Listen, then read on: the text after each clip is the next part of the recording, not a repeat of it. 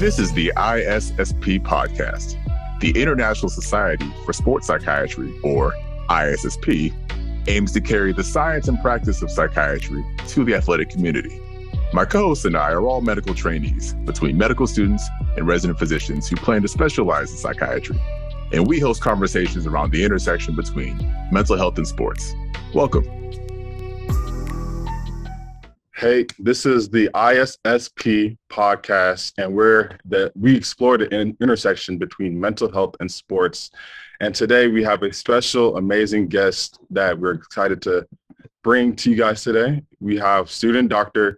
Erica Ogwumike, and she currently is a aspiring doctor and attends the University of Texas Southwestern Medical School. So she's a doctor, y'all.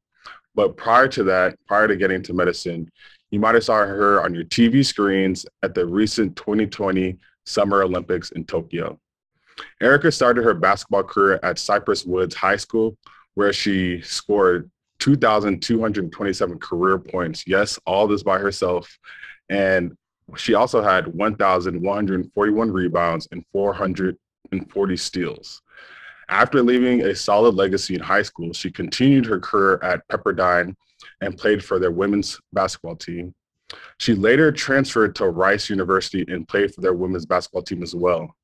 And her senior year, she was averaging about 19 points, averaging 10.3 rebounds and 2.7 assists, just straight killing it, right? So while playing basketball, she was also studying to become a physician. Upon graduation, she was a 26th overall draft pick in the 2020 WNBA draft and landed with the Minnesota Lynx. Later this year, Erica went to represent Nigeria at the women's national basketball team at the 2020 Tokyo Summer Olympics. Currently, you can find Erica behind a laptop and studying in anatomy lab at Texas Southwestern, UT Southwestern, and she's currently interested in dermatology. Welcome, Erica. Thank you. That was such a good intro. we try, we try. So, uh, yeah, today we just wanted to get to know your experience and maybe get to know um, you know about you know sports mental health um, and your like maybe your journey. You could tell us your story so far. Yeah i mean your intro was like pretty spot on with like my athletic journey. Um, i grow grew up and i'm the youngest of four girls. All my sisters play basketball so I kind of like had role models from a young age, but we kind of were placed in basketball. We didn't like love it at first. They were just super tall. So like we had they got kicked out of gymnastics. So we had to find a new sport to do.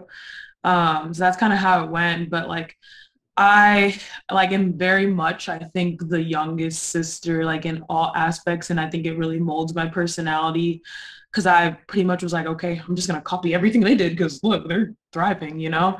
So that's kind of what I did, and I really just tried to like mold my career and path off of them.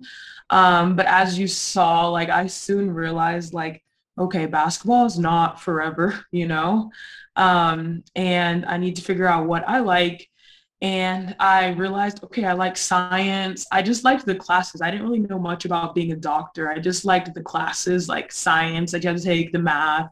All that. I didn't like physics, but I was like, we can, we can, we can get by that. Um, so yeah, so because of that, as you can see, like I copied my sisters a lot in what they did. They both went to Stanford to play basketball. I chose to go. I was like, okay, I need to go to an academic school, so Pepperdine and then Rice. But I also need to make sure I can give enough time to the pre-med aspects. I was like, I need to be specific with the type of school I choose. And mm-hmm. Rice was a perfect fit, you know? So like that was like a first ins like a example of me, you know, following their footsteps, but also having to be very like um, detailed and calculative with what I do too. So like that was my thought process behind going to Rice. And I was like, you know, Rice, we weren't doing that well athletically, but I knew we could turn it around, which we did.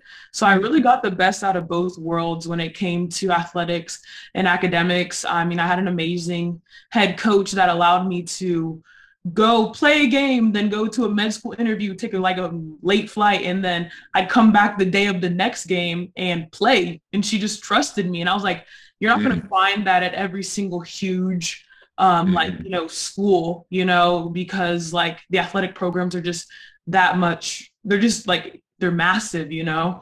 Um, and Rice really gave me that ability to do both and still compete at the highest level. So I was really happy. And then I was all of a sudden I just happened to realize it was in the Texas Medical Center. So I was like, oh, this is this is a plug and it just worked out really well. I didn't even know that at first, but that's kind of how my journey happened. So I was able to really excel at the highest level athletically and prepare myself if I wanted to play in the WNBA or professionally like I did with Nigeria and also prepare myself to get into med school and like not have any downtime in between. So hmm. um, I was really fortunate that I copied my sisters, but also realized like what I needed. So it got me to where I am today, you know, without many hiccups, fortunately.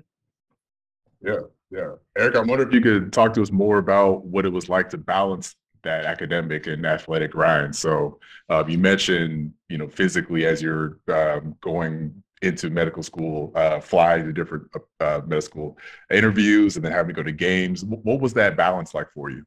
Yeah, it was hard. Um, I always joke because my coach could always tell when I had an exam coming up because she was like, "This girl is not in practice. Like her head is not in it." She could tell. She'd be like, "You have an exam?" I'm like, "Yeah." So like it was hard. I, people think like outside looking in, it was easy, but you like have to give hundred percent as you like in everything you do. But you're physically mentally going to realize like oh you know i've tried really hard in practice but that was probably like 80% you know?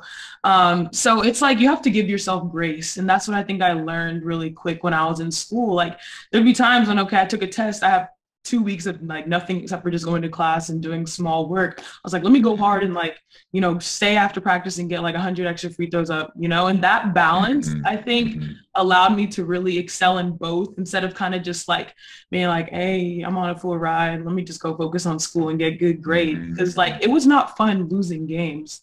Um, so I had to figure out a way to do both. Um, so that's kind of how the grind worked for me. I think I just gave myself grace and realized like you're gonna give your hundred percent, but it might not always be a hundred percent, you know. But in the end, it should balance out, and that's kind of what worked for me. Mm-hmm. Mm-hmm. mm-hmm. Were there any aspects of basketball that you already found translate into um, you know, I would assume a more intensive, although I know kind of balancing pre-med and, and basketball must have been tough, but any lessons you've learned from basketball that you take into, into studying medicine so far? Yeah, I think honestly, the, the typical things that every athlete takes going into med school, which is like your teammates come from everywhere, like not just mm-hmm. in the US, they come from international you know like transfer portal is crazy now. You, you're getting kids from everywhere. So you have to learn how to communicate in a way that caters to them you know? It's not just like be able to communicate. So having to do that every single day when I, was captain um, was super important and it really trained me. And then of course like the teamwork leadership time managing things all you practice it every single day. Um, and you're so used to not having your own schedule that when you get to med school and you like still might not be able to have your own schedule, it's not as big as an adjustment. You're just extremely adaptable. Um, it's still a different type of toughness, I think, because like you're so used to performing and exercising that like you enjoy it in a way. So like, but this way you're adapting is to like you have to fit in your exercise still, which has really been like a big struggle in med school for me because like your exercise was given in college, but now it's like okay, this is your schedule for school. Like they don't even say anything about exercise, but like they were like, oh, mental health, you know, you should exercise, like walk around the neighborhood or something, you know, but it's not part of your schedule. So like, I think that's been the hardest part because exercising has been like the main part of our schedule. Um, so it's been hard to adjust that, which is, I don't know if I described that well, but yeah. Good. Um, I was gonna ask, like, curious how you felt balancing uh, your playing in undergrad. Maybe you considered, maybe you didn't consider continuing on professionally um, after undergrad versus how you balance or able to balance training, preparing for the Olympics and, and medical school. If you see any similarities or, or differences, kind of tips and tricks that you've gained or learned. Um, I would say training in med school was entirely harder than training in undergrad um, because I'm not, and I'm a medical student when I'm in med school, you know, you're not there to be a student athlete. That, that's not a thing in med school. You're a medical student, you know? So like everything I was doing was an extracurricular. Um, so it was really hard. And then also in medicine, you kind of find that it's easier to just fit in in the crowd sometimes instead of trying to look so different. So I didn't really want to express that, okay, every day after class, I go and do a basketball workout, you know, like, oh, but you're not studying? Oh, you got a 80 something on this quiz? Dang, maybe it's because you were working out, you know, like, and you could have gone a 90. I'm like, it's pass fail, man. But, um, but like stuff like that, I found it harder to, you know, talk about what I was doing until it happened because I just wanted to not look like I wasn't as interested in one as I was the other. But I actually was hyper focused and super interested in both. And it like allowed me to be super regimented in med school. Meanwhile, in college, you're a student athlete. So like professors know it, everybody knows it. Like you have this allotted time for practice, you have these classes you have to take, and it's very common. Professors know how to work with student athletes.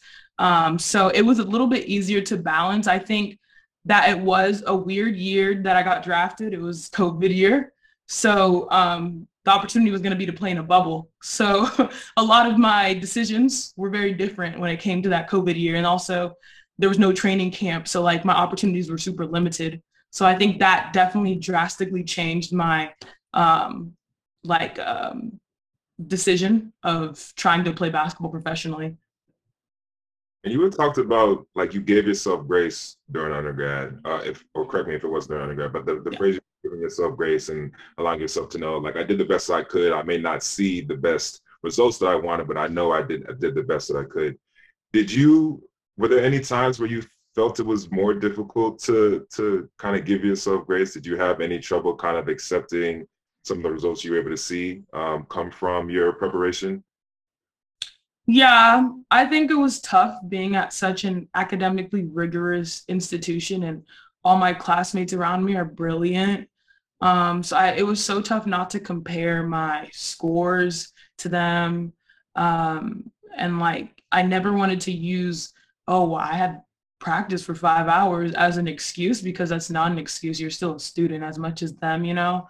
But I think it was tough sometimes, like physics like it's free. That class i just don't like it at all and like just don't like it. But i was struggling you know like it was hard. It was the first time i've kind of like learned physics on that higher level. I had a professor who i think almost won a nobel peace prize. Like he is teaching it to the highest degree that you can teach physics and it was just such a learning curve for me that i think it was definitely frustrating and i tried to tell myself like, okay, you're doing your best, you know, give yourself grace, but it's it's not it's not easy when you see everyone around you kind of thriving. But also I think I found people that I could talk to in the class, not just athletes, but also other students that were like struggling too. And it's kind of funny because you kind of like have this community in the struggle and you kind of all want to help each other and you know study together give each other the best resources so that helped a lot when i couldn't give myself grace i think having a community of people that kind of did it for me helped a lot.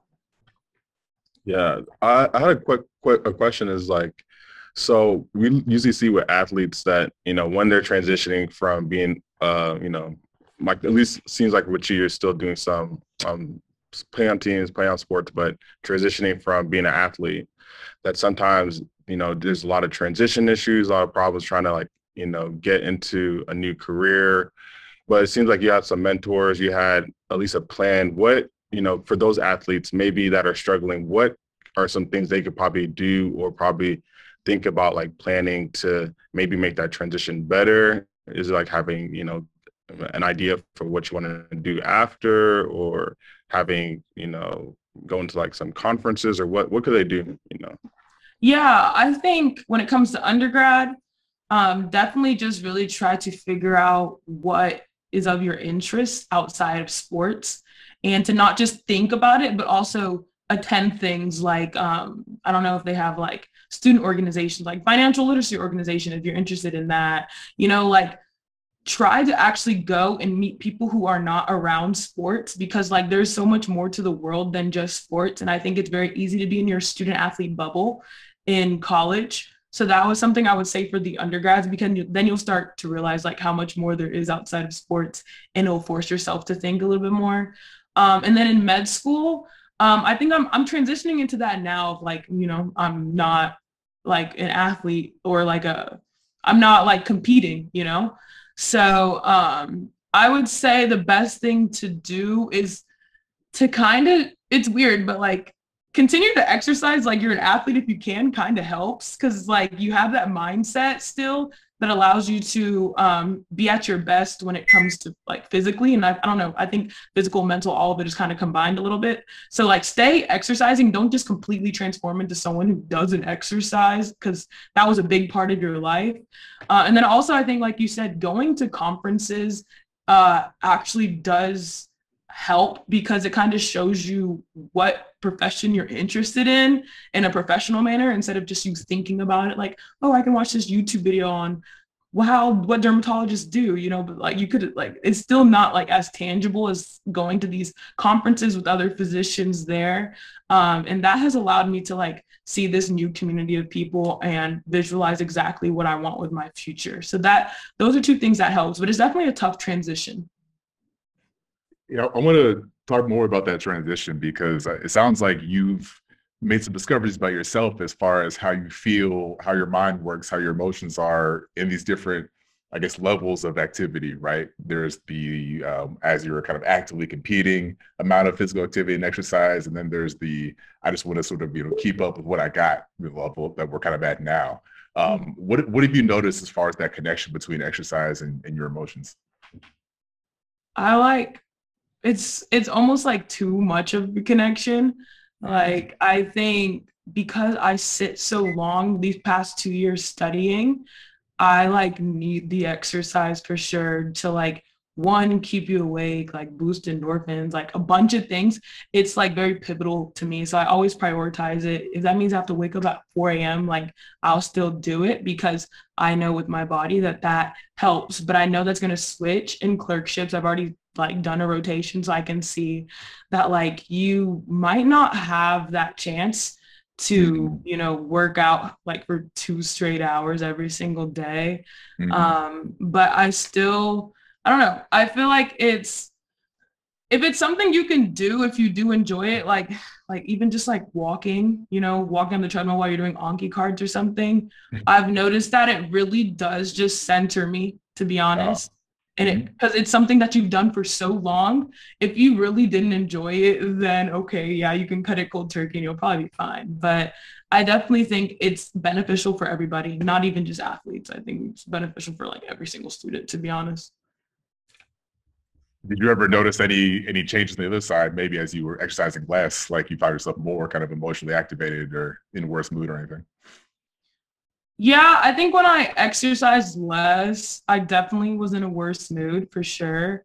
Mm. Um, it's very related to my emotions, I think.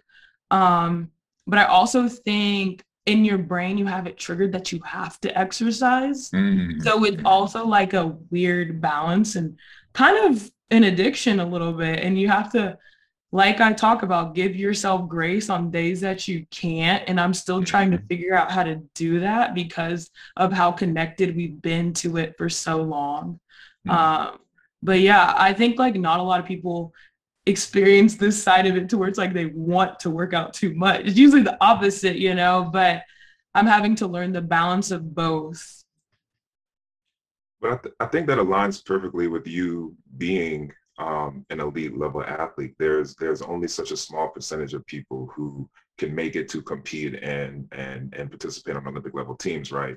Yeah. So either from your own perspective or maybe seeing other teammates um, that you that you train with and see compete, this idea of being addicted to exercise is, is not really a a surprising notion to bring up. Um, I believe that somewhere between you know eight to eight to ten percent of people who see exercise as something that's part of their life on a daily basis that could qualify as being um, addicted to to exercise um, in the similar way that people may be addicted to uh, uh, gambling or substance use or or any other thing, food that things may find um, addictive. It, it kind of triggers those same um, sort of uh, neurotransmitters receptors in their brain, mm-hmm. provides a level of, of, feedback to them, the same level of enjoyment. Um, so in you bringing that up, did you ever feel or did you ever have someone tell you uh, that you had some um, addictive tendencies related to exercise, or maybe thought you saw that in some of your teammates?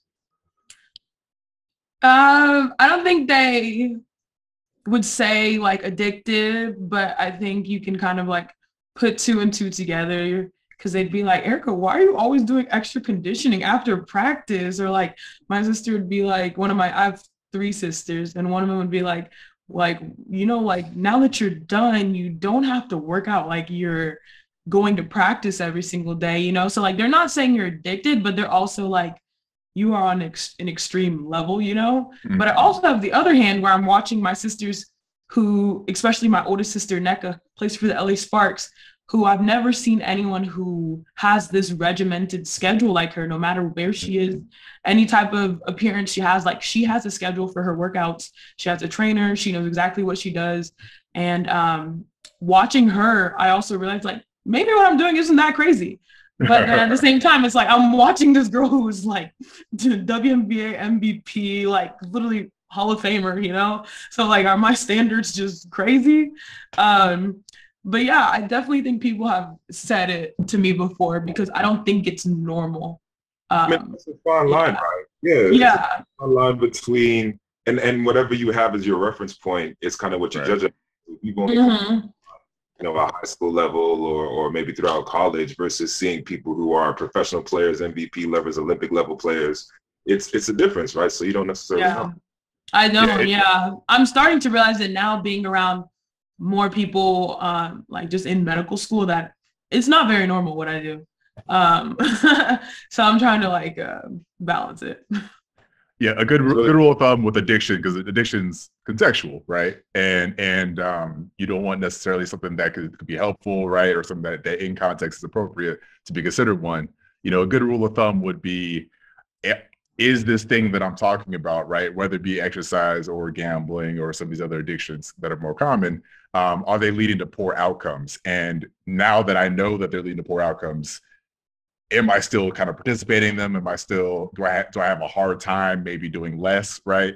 Um, yeah. Have I been told that I, that I need to do less and, and I and I can't? Th- those are once you as a kind of like a general rule of thumb, right? There are you know more kind of uh, delineated, pointed out uh, symptoms towards an addiction, but it is a general rule of thumb, right? Is, is, is this like harming me in some way? And now that I know that I'm harming me, is it hard for me to stop or yeah. is it hard for me to cut back, right? That that's kind of when you get more into the actual clinical definition of addiction land. That's actually interesting that you say that because I didn't know the clinical definition of it, but it makes complete sense um, because there would be times where it's like, okay, I have an exam on Friday. I need to study the entire day, you know? Mm-hmm. And if I can't get a workout in, like I'm okay with that because I know okay, what if I worked out for two hours and then I over here fail an exam or get a super low grade on an exam? Like that's the kind of like the negative outcomes that I can see to where it's like mm-hmm. you really just couldn't work out for one day. And I don't think I've gotten that far gone because I've had to make that decision multiple times. But it's mm-hmm. interesting to say that because I've had that thought process in my head, mm-hmm. you know? Mm-hmm. mm-hmm. mm-hmm. I think that's real interesting because also, because like I'm just reading about exercise addictions the real difference is like the ability to, you know, because there's a lot of benefits, like you're saying, the endorphins, exercise is amazing, like energy, you know, mood. It's like one of the best antidepressants, right? Mm-hmm. And then, you know, and you're also we're talking about a small minority of world athletes that will probably deal with this. Or, but we, I've like, I actually had a patient. So the thing with her was she she had, you know, she was always a chronic exerciser, exercise every day, go for runs, and she was on the rowing team. And then, um, you know, it looked like the the issue that ended up happening with her was like her she had a parent that passed away, and then kind of started isolating and started, you know, exercising every day, daily, right? And you mm-hmm. know, it's like a healthy thing. It'll help her. It actually helped with her anxiety and like feeling depressed um, about her parent passing away. But then also, we started noticing that like you know she wasn't you know um, she was skipping out like lunchtime to eat. You know, mm-hmm. Mm-hmm. was uh, she was like, you know, you know, you're probably gonna learn about anorexia, like, but like she was mm-hmm. having some low BMI, like low body weight, yeah. having some um, symptoms where she was actually like, you know, um, in deficit for nutritional deficit. So that's the one we're like, okay, now this is kind of caught into the issue. We need to figure out what the underlying issue was. Was his her, her parent passing away, and like you know, kind of work on the other things that mm-hmm. can help her. Um, but yeah, that but then it's like such a fine line too, because we didn't even catch that until later on. We started asking her more questions and we realized, oh, part of the reason it's not that she's not eating too much, is that she's exercising significantly every day, you know, because of this underlying issue. But um yeah, it's it's definitely interesting, but it's like a slippery slope because it's really good for you, you know. Like mm-hmm. she probably would have been in worse shape if she didn't have to exercise so much. So yeah. Yeah.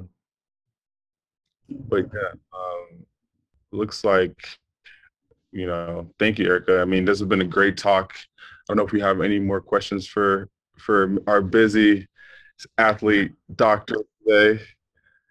Um, I'd, I'd be interested in actually hearing about um, what what your experiences are and what maybe lead you thinking to dermatology or any any other specialties, and and maybe how your athletic career, if at all, has influenced that. Yeah, I know it's a very unique specialty. I think with my background, um, I didn't really know much about dermatology um, going into med school. No one in my family is a doctor or even like a nurse or anything like that. So I kind of went in with an open book, and they through SNMA they gave me a mentor who is a dermatologist. So I mm-hmm. kind of like was like, okay, what's this specialty? And like would talk to him.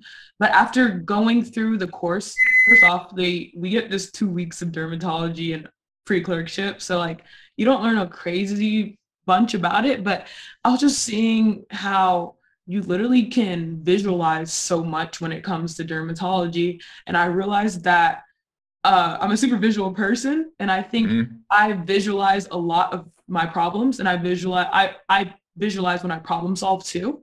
So it was that type of connection that was like immediate to me compared to like something like nephrology where it's like I need to run the labs, I need to mm-hmm. like it was like mm-hmm. mm-hmm. I was trying to kind of like cut all that out and I was like, okay, this is what I'm good at, you know? Um, so after that, I found out how competitive the specialty was. So I had to just start like learning more about it, doing research and yada yada. And I'm still learning as I go. Um, and I've always, of course, you know, the typical dermatologist is interested in like the skin, skin mm-hmm. care, um, skin of color is super mm-hmm. important, and I'm learning way more about it. Um, and I've done a lot of projects on health disparities in medical education. So I've mm-hmm. just seen where there's so much work that can be done in this field. Um, so that's kind of where I've been at. You know, I'm not like 100% certain because I need to go through most of my rotations still, but yep. uh, I definitely am gravitating towards it right now. Well, that, that's really awesome. And we're definitely looking forward to having more people with your interests and who look like you with your background in the field. I'm sure you're going to help a lot of people out here really soon. Thanks. um, all right. Well, um, we definitely appreciate your time, Erica. Uh, we're really inspired by your journey. Um, you've, you've definitely uh, probably the definition of a, a student athlete, elite basketball player on the Olympics, and, and now future dermatologist or other specialty to be. Um, and we really appreciate you. Um, if, if there's anything that you want to shout out, or if people want to reach out to you and learn more about your story, um, any any advice for them as far as reaching out to you? Um, I mean, first off, thank y'all for inviting me. Like, this is a great platform with a great mission. I think um, it's super interesting and super unique. So a lot of people, I think, can learn a lot from this type of um, podcast. Um, and reaching out to me wise, I'm pretty an open book on most social medias. Um, I have an Instagram, I have a YouTube channel, I have a TikTok. So um, I usually just try to like post things to where people can like see what I'm doing in med school, see what I'm doing like when I work out, just so like they can visualize it. Cause there is a handful of student athletes in medicine mm-hmm. that kind of just want to see that it's possible, you know? Mm-hmm. Um, so that's kind of, I just try to be an example of that. Like I talked about visualization is really big for me. Um, mm-hmm. But yeah, they can reach out on any of them. Most of them are just my name, Erica Ogwumike. So. Okay, we'll be sure to, to include that in all our bio and information, our chyron too. Um, all right. Well, well, thank you so much, Erica. We really appreciate having you. Um, again, uh, I'm sure a lot of people that are that are coming up that are looking to to go to the school from from from athletics to medical school can look to you as a role model and, and follow your journey along the way. Um, so look forward to uh, being a bridge to that. Appreciate it. Thank you. It's on. Thank you. Thank you so much for watching or listening to our content today. Please like and subscribe to our YouTube and podcast channels and share this episode with your friends and colleagues.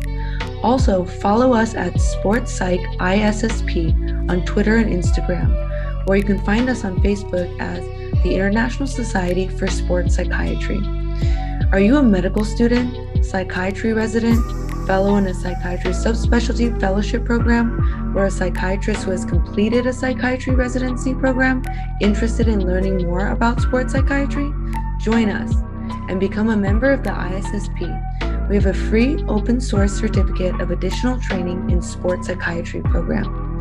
For more information about our certification program, membership, or other inquiries, go to our website at sportspsychiatry.org.